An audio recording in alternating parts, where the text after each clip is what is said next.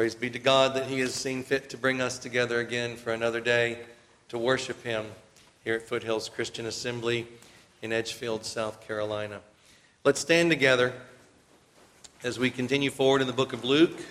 We'll be looking uh, at the verses of focus, verses 39 through 46 in chapter 22.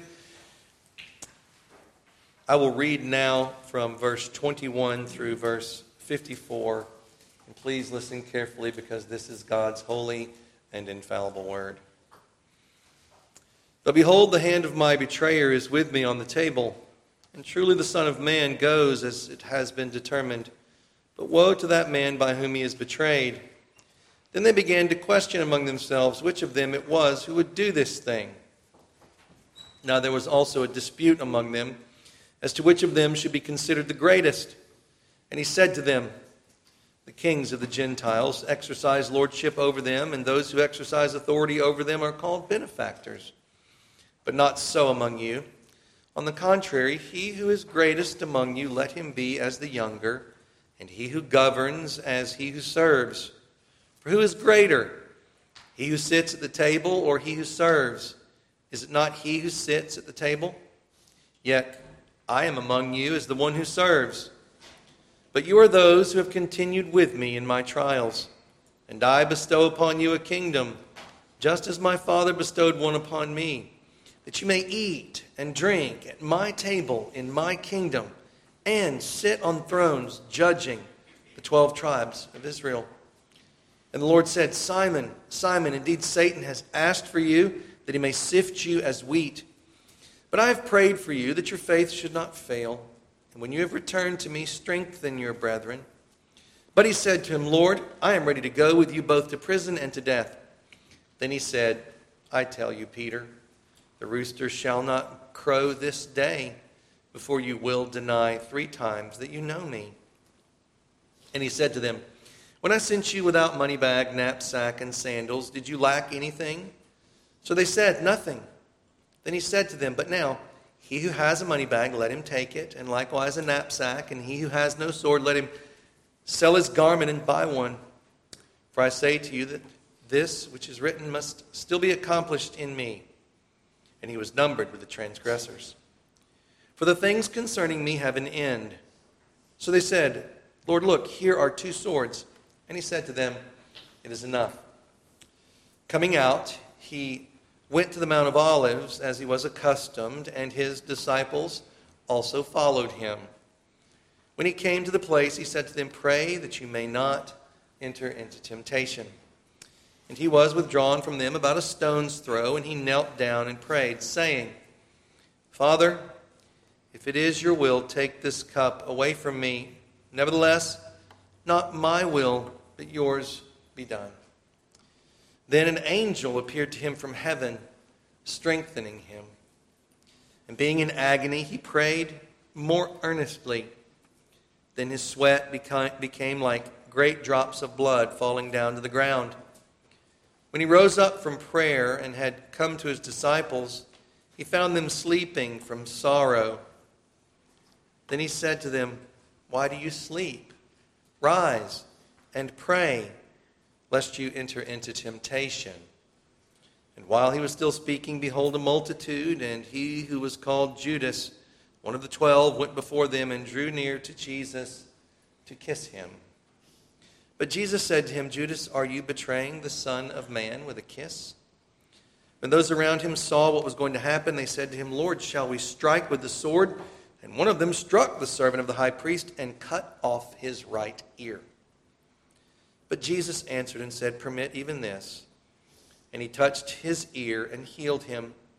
Then Jesus said to the chief priests, captains of the temple, and the elders who had come to him, Have you come out as against a robber with swords and clubs? When I was with you daily in the temple, you did not try to seize me. But this is your hour and the power of darkness. Having arrested him, they led him and brought him into the high priest's house. But Peter followed at a distance. And thus ends the reading of God's word. Amen. Amen. Amen. Please be seated.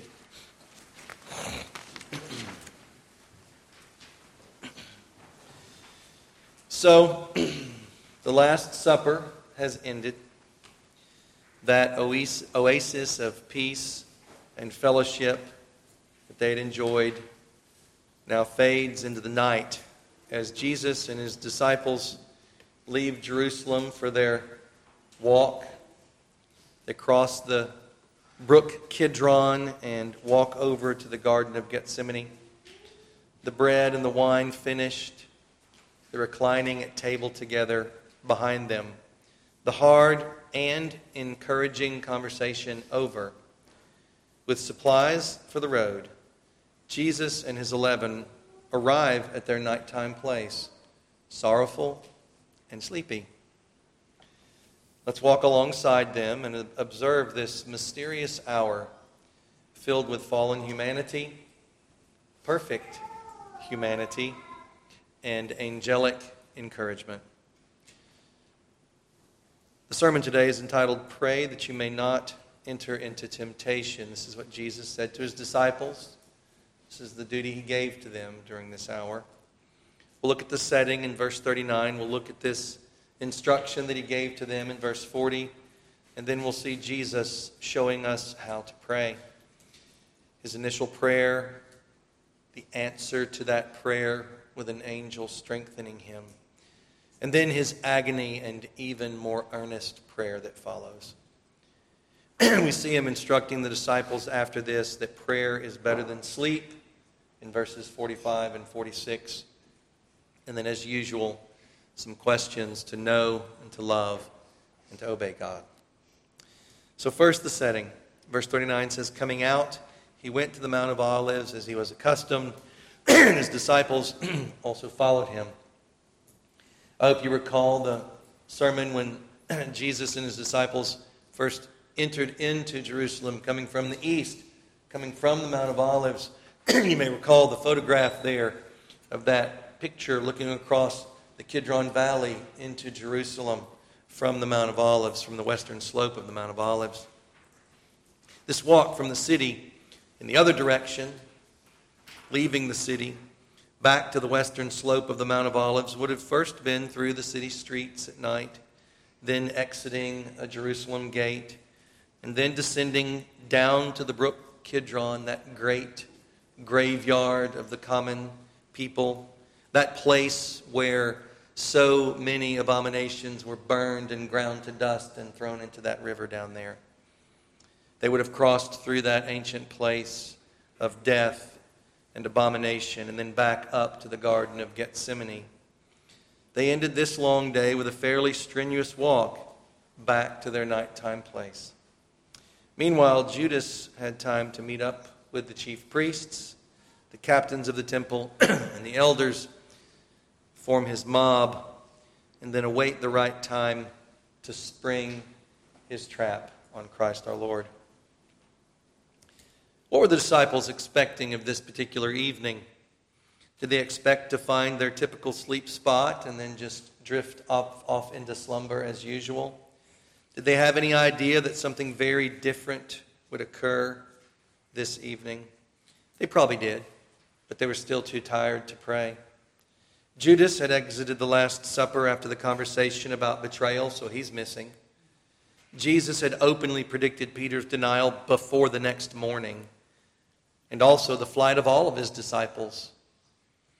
In any case, his disciples did follow him, weary and weak, walking with him that last night together back from Jerusalem. Matthew Henry says that when Christ went out, though it was in the night and a long walk, his disciples, 11 of them, for Judas had given them the slip, 11 of them followed him. Having continued with him hitherto in his temptations, they would not leave him now. But of course, this is the temptation in view. And sadly, they would leave him. He tells them in verse 40 when he came to the place, he said to them, Pray that you may not enter into temptation. Of course, we are to reject temptation, we are not to enter into it. It seems here that Jesus was preparing his disciples for a very different kind of evening than they had experienced in the prior nights since they arrived in Jerusalem. While this call to prayer could be appropriate for any evening, for any time in someone's life, when we look back over the topics of the Last Supper, especially that dark idea of betrayal and the direct prediction of Peter's denials before morning, and in fact, all the disciples fleeing away was a part of his uh, prediction. We really can see this call to prayer from Christ as a preparation for the valley of death that they would face that evening into the next day. So, what kind of strength, brothers and sisters, did the disciples need in order to stay with Jesus in the moment of his betrayal and arrest? You recall, he had graciously commended them. They didn't understand very much, but they knew they needed to stay with Jesus. What would they need in order to continue staying with Jesus in the midst of this great threat? What weakness drew Christ our Lord's attention when he gave them this command with its reasoned justification? Pray that you may not enter into temptation. What was he seeing? Was Christ more concerned about the weakness and the weariness of their bodies or about the emptiness of their souls? Was he more concerned about the health impact of sleeplessness or the spiritual vulnerability of an empty soul? What did Christ most highly prioritize to them and to us? Matthew Henry says that he exhorted his disciples to pray that through though the coming though the approaching trial could not be avoided yet they might not in it enter into temptation to sin. That when they were in the greatest fright and danger, yet they might not have any inclination to desert Christ, nor take a step toward it. Pray that you may be kept from sin. This should make you wonder how does prayer keep me from entering into temptation? How does this work? Remember in Luke chapter 22, verse 31. We read it this morning. The Lord said, Simon, Simon, indeed Satan has asked for you that he may sift you as wheat. We're from South Carolina. A nice southern translation would be, Indeed, Satan has asked for all y'all. That word there, asked for you, is plural in the Greek. So he hasn't just asked for Peter. He's asked for all the disciples. Satan wants to destroy every one of them and every follower of Christ. He's had his success with Judas. He's feeling excited about his next attack. You see, the devil has the same goal for every one of these apostles at that moment. The devil wants every one of them despairing, like Judas, in worldly sorrow, not really repenting, unto self murder dangling and dying with guts spilled out on yet another field of blood for lost strangers, which is where we know Judas in, in, ended up. And don't forget that the devil has the same goal for every one of us, for every, every person, every Christian especially. But also remember that Jesus gave those great encouraging words at that time, and he said, But I have prayed for you. Christ is stronger than the devil. So here in Gethsemane, we now see the disciples' failure beginning to unfold.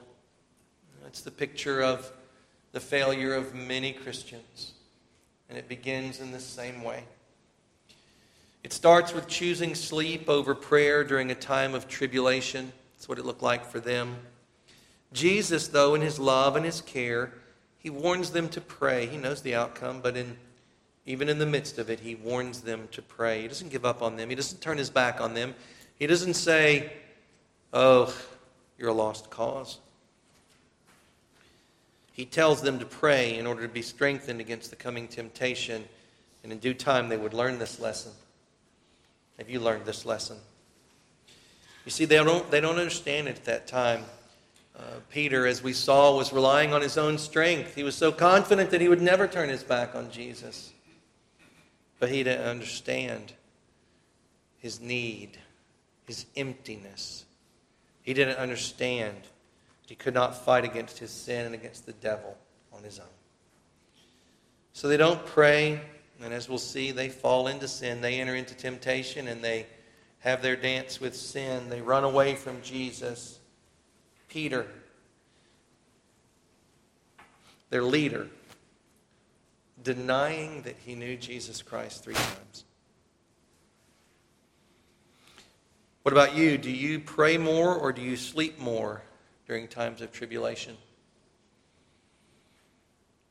Do you ever awaken in the middle of the night hearing the Lord's voice in your head, pray that you may not enter into temptation? What do you do in those moments? Bock says, upon arriving at the Mount of Olives, Jesus exhorts the disciples to pray that they not enter into temptation, probably an allusion to the earlier discussion of chapter 22, especially verse 31. Jesus fears that the disciples will deny him, a very real danger, since Satan wants to sift them like wheat. This is more than a trial. Satan is trying to lead them to defect Prayer will protect them from unfaithfulness and will encourage them to faithfulness and to perseverance.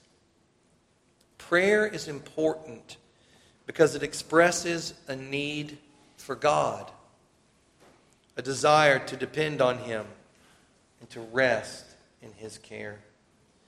This attitude is what the disciples need in the face of these difficult moments. In fact, in this context, the present imperative Greek word for pray suggests that this is to be a constant attitude for us, since Jesus repeats this call to prayer in verse 46, as we'll see. And though they do fail here in the short term, the disciples eventually learn the lesson. We'll see that in Acts chapter 4. Bock finishes by saying, The way to faithfulness in the midst of hostile rejection of Christ is a dependent spirit that communes with God. The key to faithfulness in the midst of hostile rejection of Christ is a dependent spirit that communes with God. Let's remember, with this in mind, that Jesus had just finished instructing them in the Christian life as a life of total dependence upon God, where we learn that we are empty, that we are nothing, that we are dead apart from Christ. Prayer is how we empty branches abide in the vine. It is the essence of the abiding life. Has the Lord granted you that joy of tasting your own spiritual emptiness, weakness, and neediness? Has the Lord granted this to you? You can understand this academically, but you must go through experiences to believe this about yourself. And it's certainly tribulations that help us learn these things. And we rejoice, do we not? We glory not only in our salvation, as Romans 5 tells us, but we glory also in tribulation. Because tribulation takes us through to perseverance, and perseverance unto character, and character unto hope. And this hope does not disappoint. Because the love of God is the end this tribulation for all of us. Certainly, that's true for Jesus as well, as we will see. But listen to what Jesus said to them in John chapter 15. You know, this is the Last Supper. He had just given them this instruction I am the true vine, and my Father is the vine dresser. Every branch in me that does not bear fruit, he takes away, and every branch that bears fruit, he prunes that it may bear more fruit. You are already clean because of the word which I have spoken to you. Abide in me, and I in you. As the branch cannot bear fruit of itself unless it abides in the vine, neither can you unless you abide in me. I am the vine, you are the branches.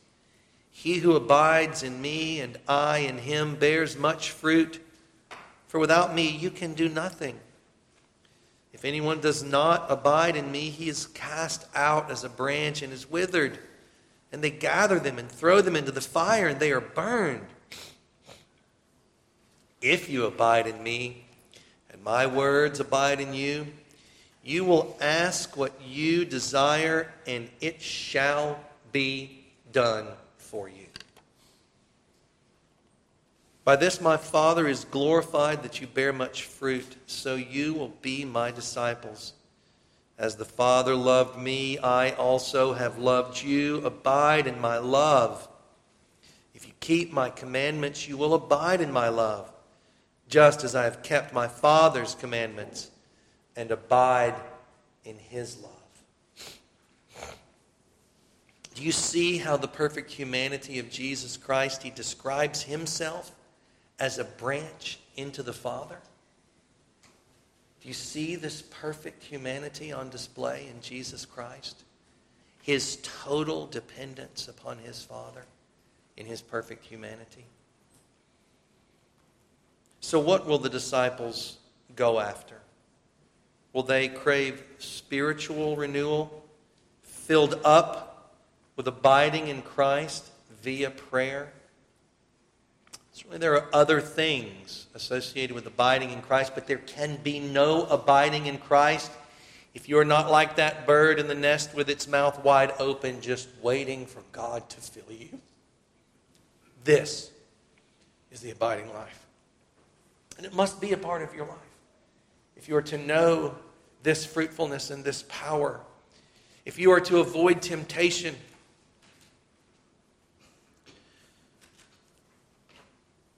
Well, they have this hunger. They will eventually, but not on this night. On this night, they just want sleep. They try, but they still sleep. Reading Luke's gospel like a first time reader, think about reading this for the first time. Here we are at this moment. You would not know at this moment what they were going to do, would you, on this evening? You would suspect it based on things you've read, but you wouldn't know. The question comes to us day in and day out, doesn't it, as, well, for each of us, each moment of our day? Is it spiritual thirst that drives your life? Is that what drives your life? Or do physical needs play a higher focus for you in your life? We're not dualistic. We're not saying one versus the other, but one certainly comes first.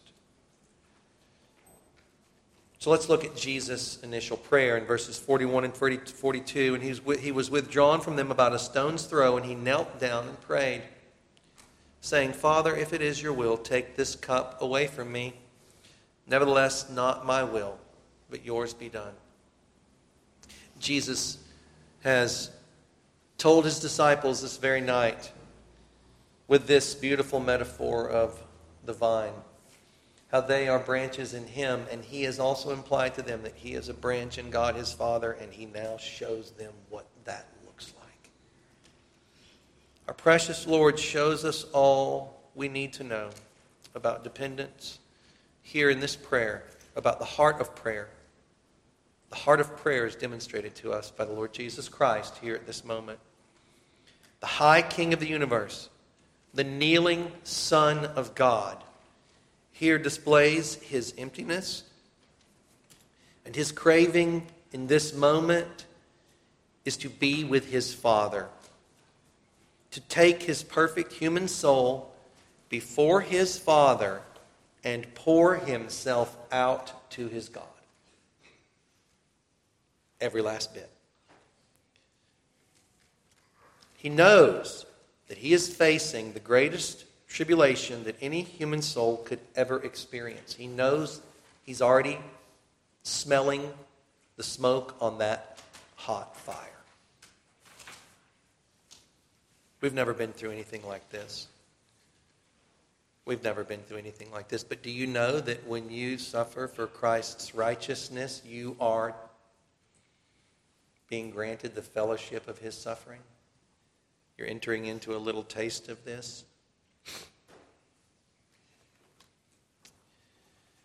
He knows that there is no limit to the all consuming agony of body and soul that he will soon endure.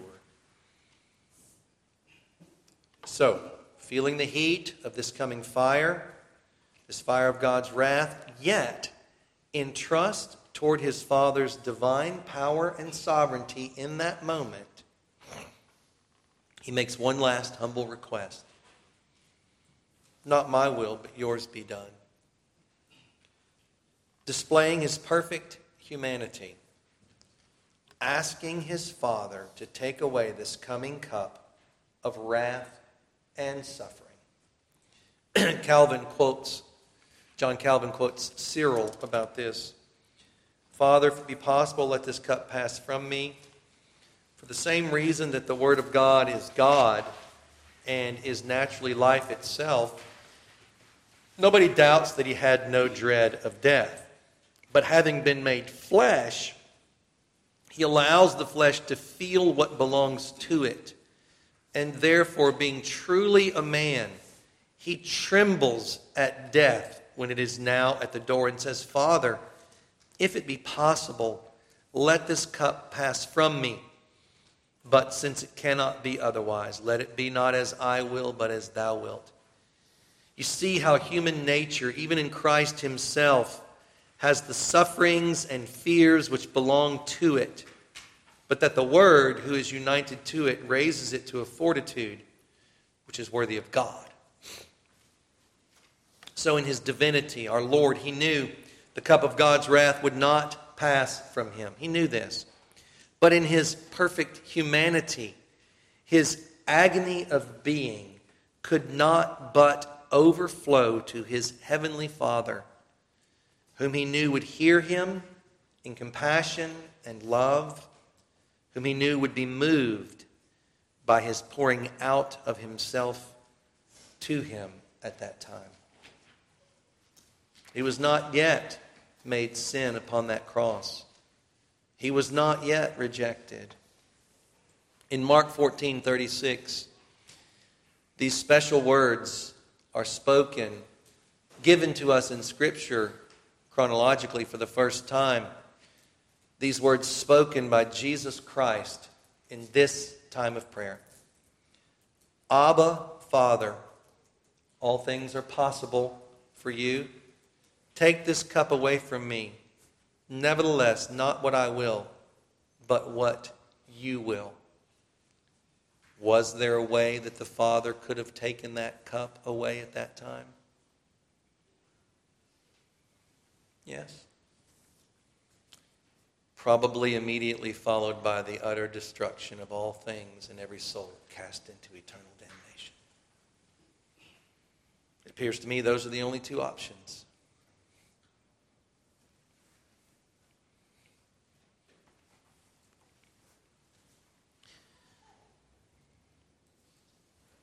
Matthew Henry says the Syriac word is here retained, Abba, which Christ used and which signifies Father, to intimate what an emphasis our Lord Jesus, in his sorrows, laid upon it and would have us to lay upon it. it, it is with an eye to this, this event, that St. Paul retains this word, putting it into the mouths of all that have the spirit of adoption. They are taught to cry, Abba, Father. Have you ever pondered this before when you've read Romans 8 and Galatians 4? that those intimate words that we are taught to speak to God were first spoken by Christ in this garden and are given to us as tokens of the same love, the same love for us. When you read Romans 8:15 and Galatians 4:6, we really should remember Jesus Christ on his knees, even on his face, the other synoptics tell us, falling on his face to pray there in the Garden of Gethsemane, pouring out his soul to his heavenly Father who received every word. And we should think of the Holy Spirit of God on this Pentecost Sunday 2021 still being poured out from his throne for those who come to him like this. Still delighting to quench our thirsty souls. we should think, and we'll read the text, you'll hear it. We should think of the Holy Spirit of God, the Spirit of His Son. The Holy Spirit is called the Spirit of His Son, giving us His same spirit of prayer, His same humble dependence upon God, our Abba Father. Have you had seasons of abiding in Christ? Listen to Romans 8, 14 through 18. For as many as are led by the Spirit of God, these are the sons of God. For you did not receive the spirit of bondage again to fear, but you received the spirit of adoption by whom we cry out, Abba, Father. So when you hear this, look at Gethsemane. Know that you, every one of us, we're being told in this text, we're going to have moments that are, in, in, in some little way, our Gethsemane the foreboding for coming suffering, the agony of soul, the suffering that is ours. Abba, Father. Verse 16. The Spirit Himself bears witness with our spirit that we are children of God, and if children, then heirs, heirs of God and joint heirs with Christ, if indeed we suffer with Him, that we may also be glorified together. Do you hear this? Christianity is suffering until you are glorified. If you expect to have a single day free of suffering where you need to cry out, Abba, Father, you can't make it happen. You have to create a fantasy world. You have to create a false Christianity, if that's what you want. But it is the path to glory. You've got to go through Kidron through Gethsemane, through even taking up your cross before you can experience the resurrection and the ascension. It is the process He takes all of us through. You try to lay aside your cross and get to a rolled away stone, it's empty, hollow. There's nothing to a life like that. Expect Him to bless you with His sufferings. Verse 18 Romans 8. For I consider that the sufferings of this present time are not worthy to be compared with the glory which shall be revealed in us. And that was the same heart that was in Jesus Christ as he went to the cross. His exaltation is infinitely higher than even his infinite suffering. Amen. Galatians 4, same thing. Even so, we, when we were children, were in bondage under the elements of the world. But when the fullness of the time had come, God sent forth his Son, born of a woman, born under the law, to redeem those who were under the law, that we might receive the adoption as sons. And because you are sons, God has sent forth the Spirit of his Son into your hearts, crying out, Abba, Father. So, how does the Father answer the prayer of his Son on this night. Verse 43 Then an angel appeared to him from heaven, strengthening him. Brothers and sisters, ponder this with me, please. How does God the Father respond to perfect humanity? To the Lord Jesus Christ's perfect prayer in the midst of his deep agony, how does God respond? Well, the Father does not remove the trial. The Father provides His Son all the necessary heavenly assistance to endure the trial. Jesus, the Son of God, is not left alone in this moment. Not in this moment. Not left to his perfect human strength to endure that which is beyond human strength. Even his perfect human strength could not endure what he was going through. Now, that time would come in his life when his humanity will be completely undone, no assistance granted, consumed in the fires of God's unleashed wrath. That's what he would go through. He would have no help. He would be alone. But not yet. For now the Father comforts and he strengthens his Son. Oh, brothers and sisters, can you see the Father's heart here? As he ministers to his dear Son, and do you know this love is also yours? Because you're in Jesus. The same fatherly love is always yours. These same ministering spirits who are sent forth to those who are destined to receive salvation are being sent forth to you when you fall on your face and pour out your heart to your God.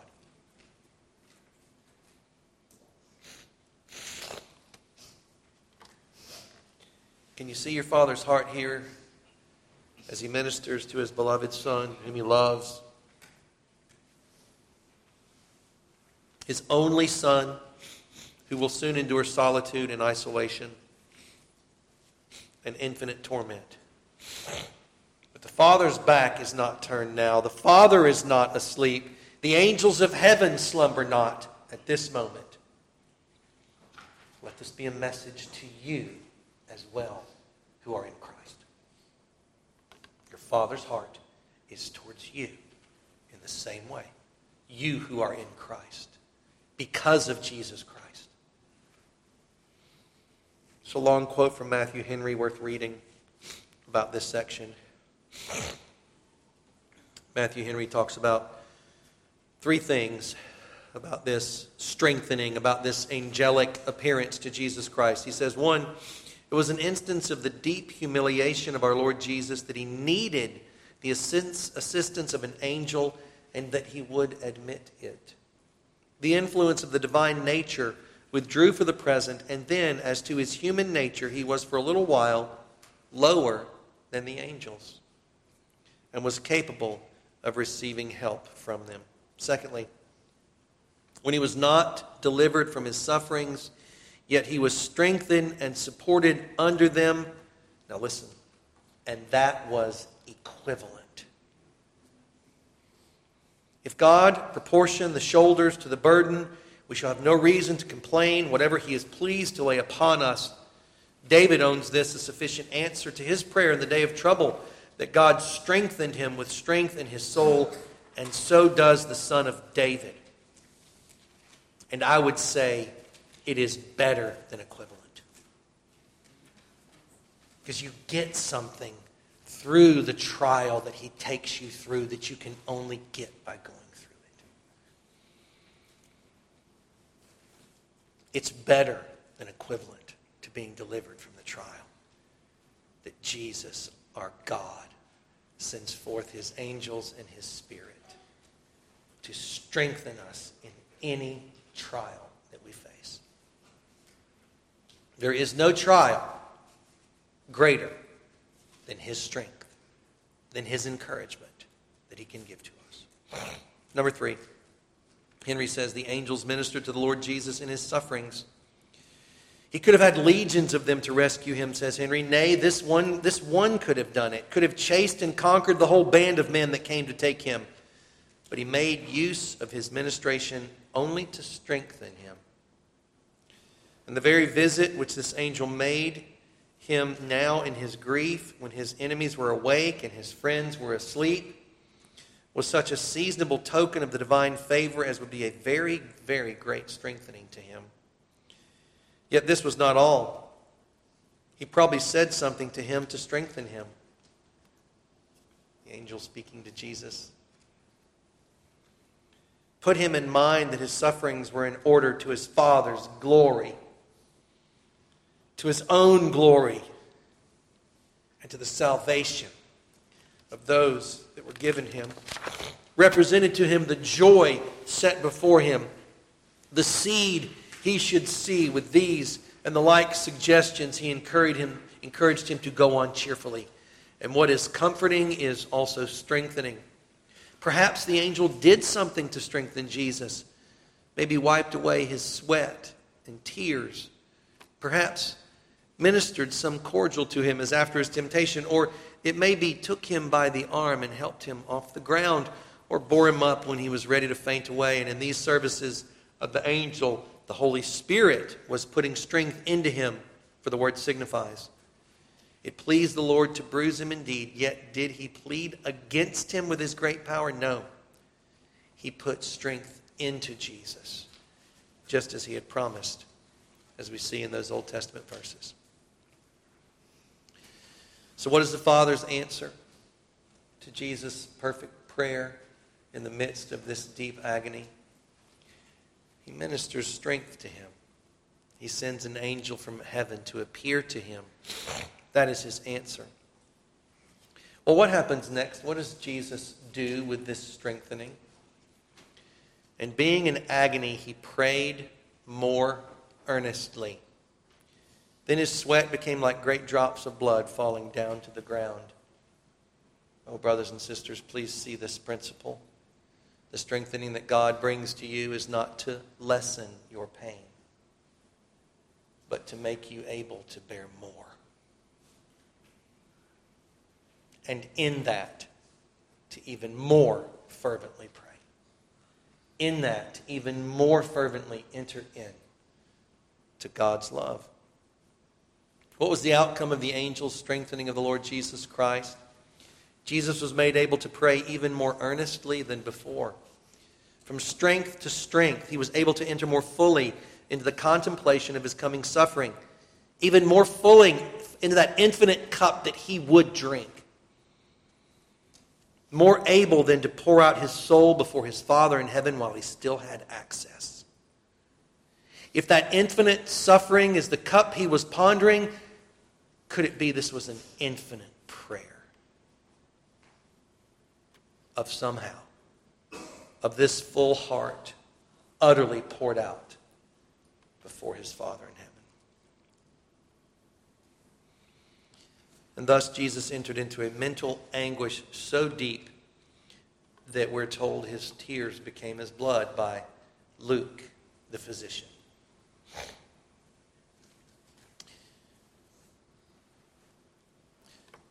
There was a review of the literature done some time ago about this clinical condition,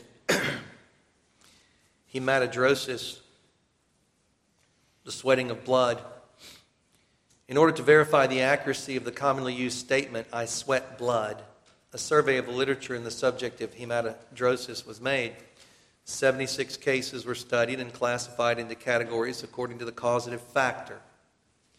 Acute fear and intense mental contemplation were found to be the most frequent inciting causes. Hematidrosis is an, is an extremely rare clinical phenomenon with only few instances reported to have occurred within the 20th century. So the Lord God, do we know for sure that it was blood? It says, as blood, as you can see there. His sweat became like great drops of blood falling down to the ground. But the appearance of the blood there, there's a word thrombus, they, it looked like clots. It was not the same consistency as tears. So at the very least, it looked like blood flowing off of his face. It probably was. So, what would you do with the comfort and strengthening of an angel during a time of great distress? Would you be done and grateful? Or would you press more deeply into the distress that you faced and continue to pour out your heart more to God? Would you use God's strengthening to press more into your Father's presence? to pour out more of your pain and your fear and your shaking and your dependence, your adoration, your worship? Would you use the strengthening to worship Him more? Or would you turn away from the work of prayer to more important things? I mean, Jesus could have stood up after the angel came. That could have been the end of the story. And we wouldn't even have this lesson before us. And who would even think of it? Jesus used the ministry of the angels and of the Holy Spirit in his life to love God more. Matthew Henry says, As his sorrow and trouble grew upon him, he grew more importunate in prayer. Not that there was before any coldness or any indifference in his prayers, but there was now a greater vehemency in them, which was expressed in his voice and his gesture. Note, prayer, though never out of season, is in a special manner seasonable when we are in an agony. And the stronger our agonies are, the more lively and frequent our prayers should be. Now it was that Christ offered up prayers and supplications with strong crying and tears and was heard in that he feared. That's from Hebrews 5, which I think was most likely written by Luke. so Jesus rises up. He's done now with his time of prayer. And he goes to the work. He goes to the betrayer. On the way, because we see in the verses following that while he was still speaking, the betrayer is arriving. So, verse 45 and 40, 46 when he rose up from prayer and had come to his disciples, he found them sleeping from sorrow. And then he said to them, Why do you sleep? Rise and pray, lest you enter into temptation. So, here's the contrast. In contrast to the Lord Jesus Christ, the disciples seek their solace and sleep instead of prayer. Yes, they tried to pray. In the other synoptics, the the flesh is weak, the spirit is willing. But ultimately, they found their solace in sleep. So they will not be prepared for the coming temptation, and they will all abandon Jesus. They could have slept for a million years and not been prepared for that temptation.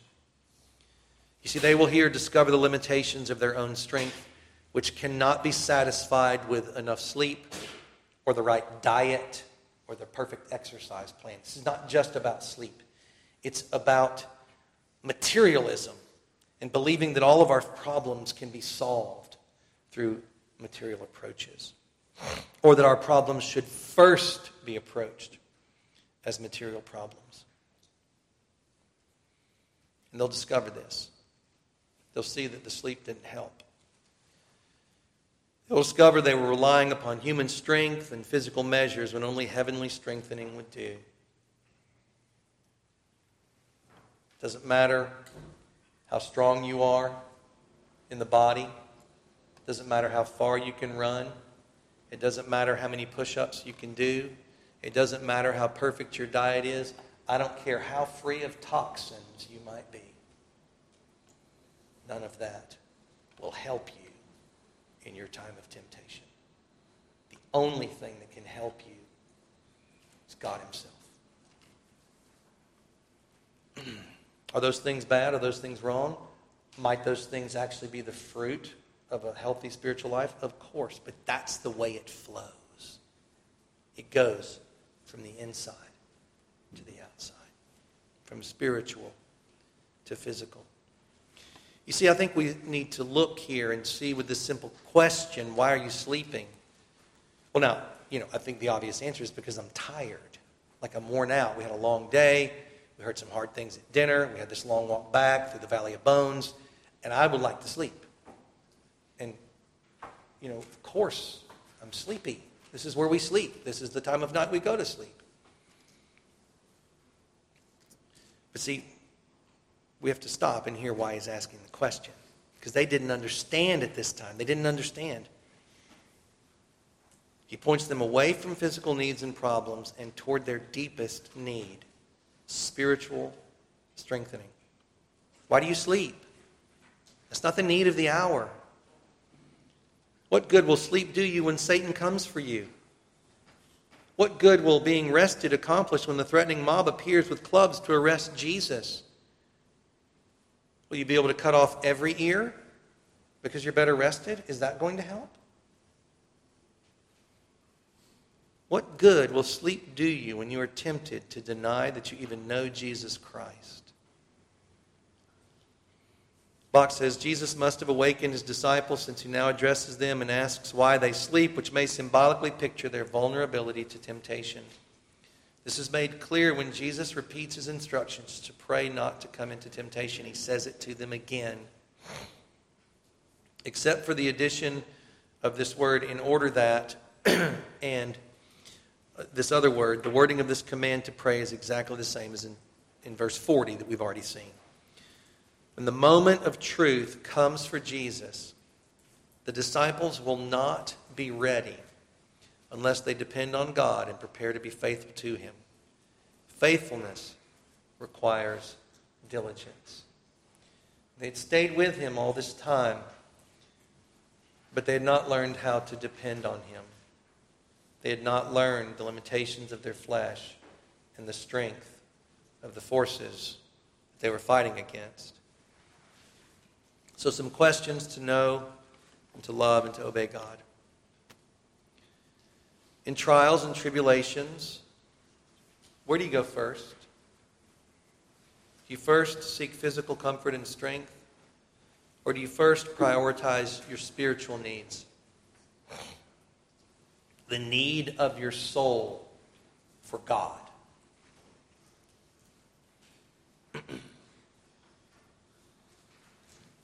Sometimes I'll get hungry towards the end of my morning and I'll be made aware of my need for God.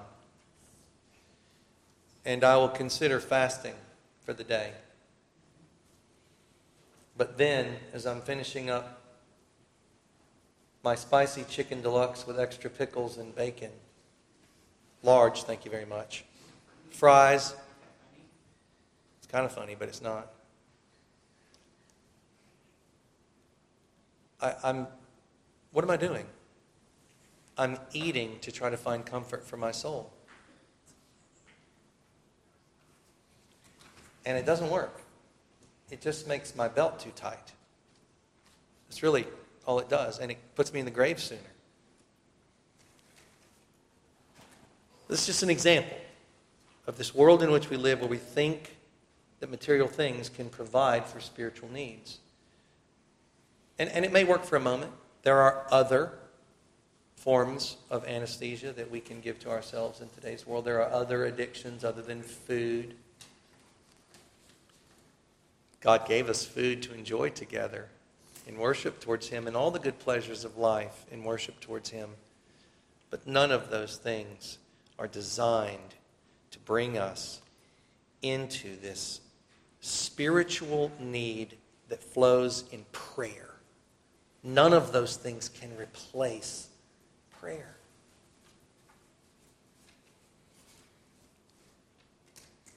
You know, I hear there's these types of ailments that plants can get where the, the nutrients from the soil can't get out into the branch because there's some defect in the soil that keeps the nutrients from being absorbed.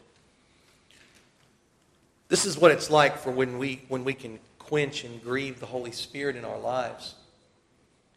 And ultimately, it comes down to loving things more than you love Him and not repenting of it. At the end of Psalm 139, we prayed, If there be any wicked way in me, show me, Lord.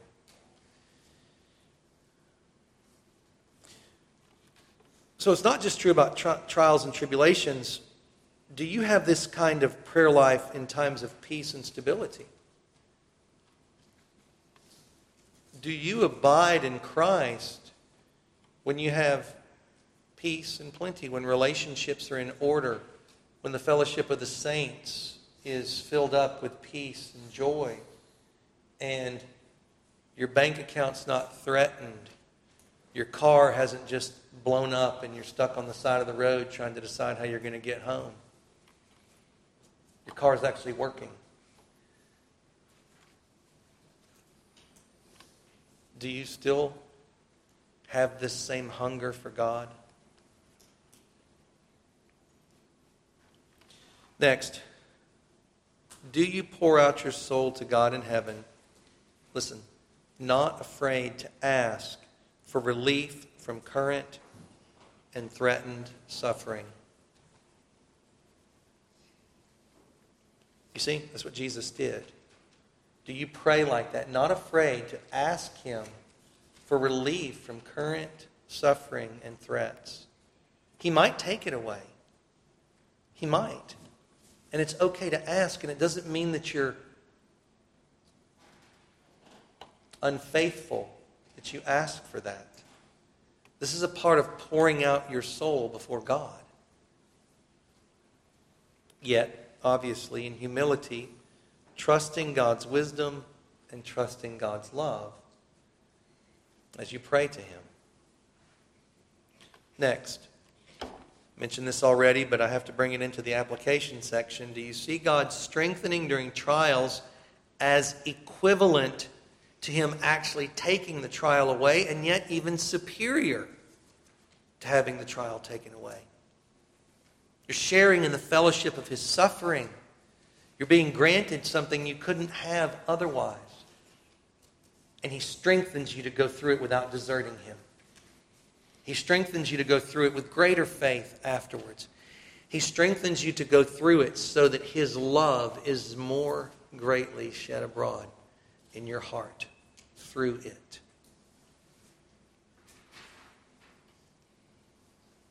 This will grant you a laughter in the face of all evil. This, this will grant you the knowledge come what may, I know him more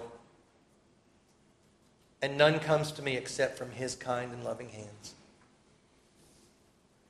Read about Charles Gordon, the great English general in Sudan in the 1800s, and his great confidence in the face of all evil. He died there abandoned by the British Army, but he died honorably, serving his God all the way to the end. He was a man known to be fearless. And this is what happens in this life. When we're strengthened by Him, He gives us this boldness. That's where this goes to. It goes to boldness and faithfulness in the face of all threats. And we will see as we get further into the uh, Luke Acts study, boldness upon boldness upon boldness is what comes to us from the Holy Spirit of God. This is not a personality feature. This is not a personality trait. This isn't because you're an extrovert some of the most introverted people that you would ever know who could barely get themselves out of the corner of the room when they stood up in the pulpit or when they walked the streets. And the, the Holy Spirit of God imbued them with power and boldness as they spoke the Word of God. So it's not a personality feature.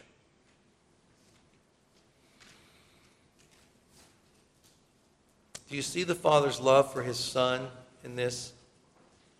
Think of the Father's heart towards his Son in this moment, knowing that very shortly he would be turning his back on his son, knowing that very shortly there would be no angels, there would be no Holy Spirit comforting, there would be only terror and doom, dosed with infinite, dosed with eternal. So you see the Father's heart for his son. He knew he was about to go through this and he ministered to him, he strengthened him. Do you know God will do the same for you?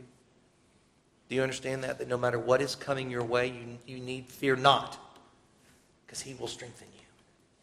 He will minister to you. Pour your heart out to him. I know people who've claimed they've seen angels.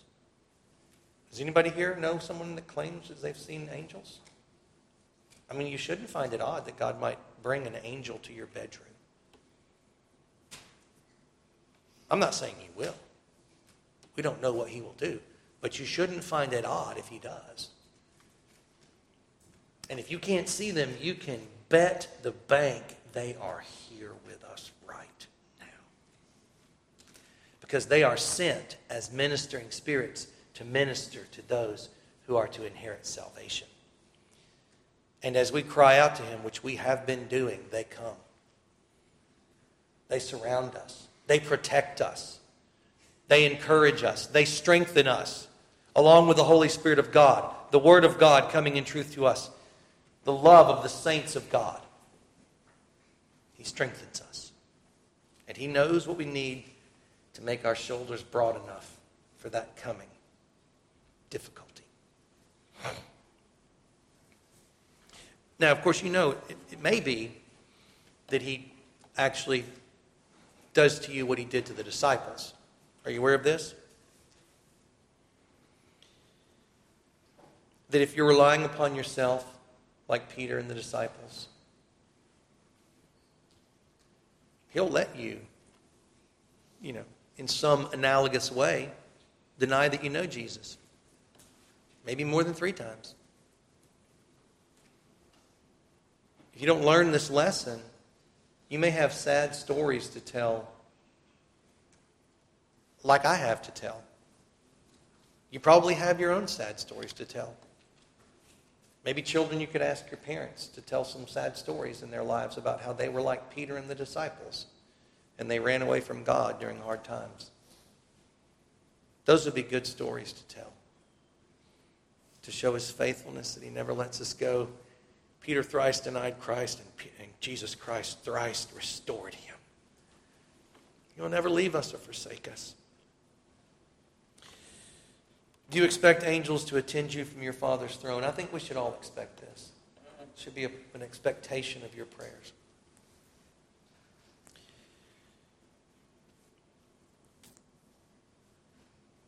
As an empty vessel, that clay that we're described as, do you think your life can be described as prayer unto prayer, strength unto strength?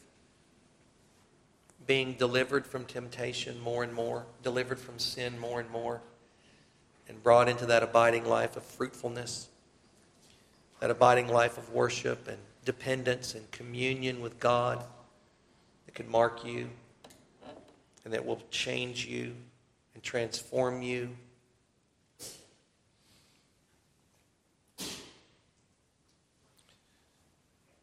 Abiding in Christ. That's the that's the path to, to have that kind of life in your remaining days. Abiding in Christ, it's essential. This type of prayer, go to Gethsemane, watch Jesus, learn from him over and over again, and pray like this, saints. Amen? Let's pray. Almighty and gracious Heavenly Father, we have been so much more like the sleeping disciples. It's true of us, Lord. Pour out your Holy Spirit upon us, we pray, O oh God. Make us like Jesus Christ, praying this way all the days of our lives, communing with you, abiding in Christ, knowing the freedom from sin and the path of righteousness and boldness and glory in your Spirit, Father, as we joy in you every day of our lives. Oh, grant us this greatest gift, we pray, oh God, your Holy Spirit. We thirst for you, oh God.